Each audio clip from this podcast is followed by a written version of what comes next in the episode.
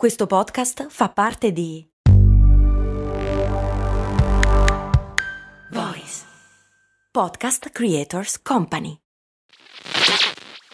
Questo ascolto è supportato da MD Supermercati Convenienti. Non so se avete notato anche voi, ma negli ultimi anni fare la spesa è diventato sempre più difficile. Nei decenni passati era quasi un rito familiare. Oggi ci dobbiamo destreggiare tra mille impegni e in più dobbiamo stare attenti al prezzo e alla qualità. Per fortuna però c'è MD che al prezzo conveniente associa anche la qualità dei prodotti. MD ci risolve più problemi in un colpo solo. Diciamo che si va sul sicuro. E scaricando l'app di MD potrai avere altri vantaggi, oltre a scoprire tutto l'universo MD.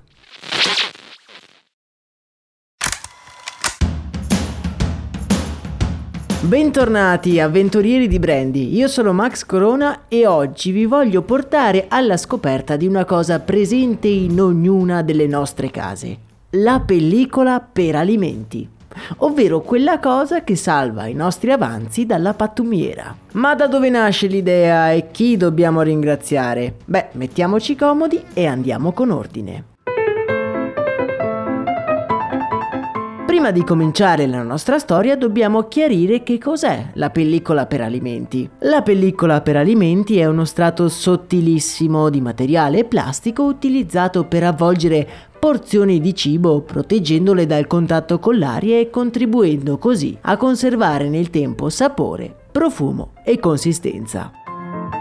La storia di questo magico prodotto comincia in un lontano laboratorio chimico in Svizzera. Siamo ad inizio Novecento e un ingegnere di nome Jacques Edwin Brandenberger sta svolgendo degli esperimenti sulla viscosa, un comune filato di cellulosa.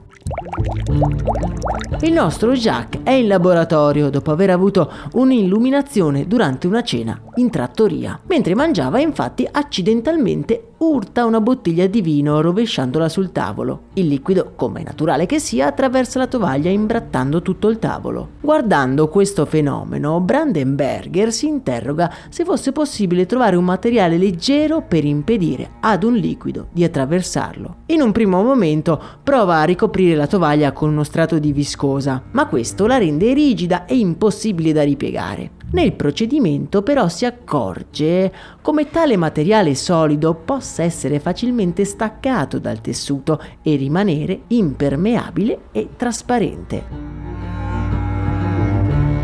Il termine cellophane, coniato proprio dal nostro protagonista, racchiude il termine cellulosa e diafano, ovvero che lascia passare la luce, trasparente.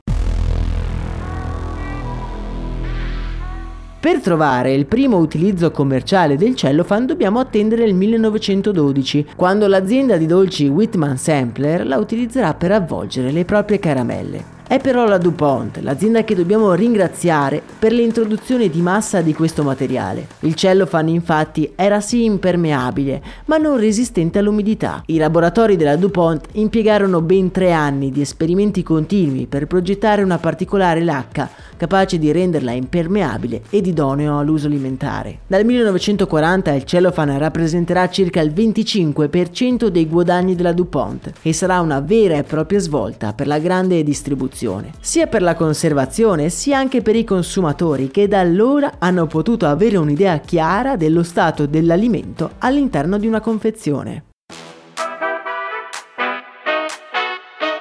Il cellophane è tuttora molto popolare, ma in alcuni casi è stato sostituito dal PVC e in generale le vendite sono diminuite dal 1960 a causa di opzioni di imballaggio alternative e dall'abbondanza di agenti inquinanti creati nel processo di produzione della viscosa. Negli ultimi anni ha però conosciuto una nuova rinascita dovuta alla sua composizione biodegradabile e compostabile. C'è da dire che però il suo status di prodotto sostenibile rimane offuscato dal suo processo di produzione e dall'impatto negativo di alcune sostanze chimiche utilizzate. Voi che cosa mi dite? Lo utilizzate in cucina o vi avvalete di altre strategie per salvare i vostri avanzi dalla pattumiera? Parliamone come sempre sempre nel nostro canale Telegram, che trovate in descrizione proprio come il link per ascoltare la playlist dedicata a tutti gli episodi di Brandy con protagonista un'invenzione o un'innovazione. Per oggi è davvero tutto, noi ci sentiamo ad un nuovo episodio, a me non resta che augurarvi una splendida giornata, un saluto e un abbraccio da Max Corona.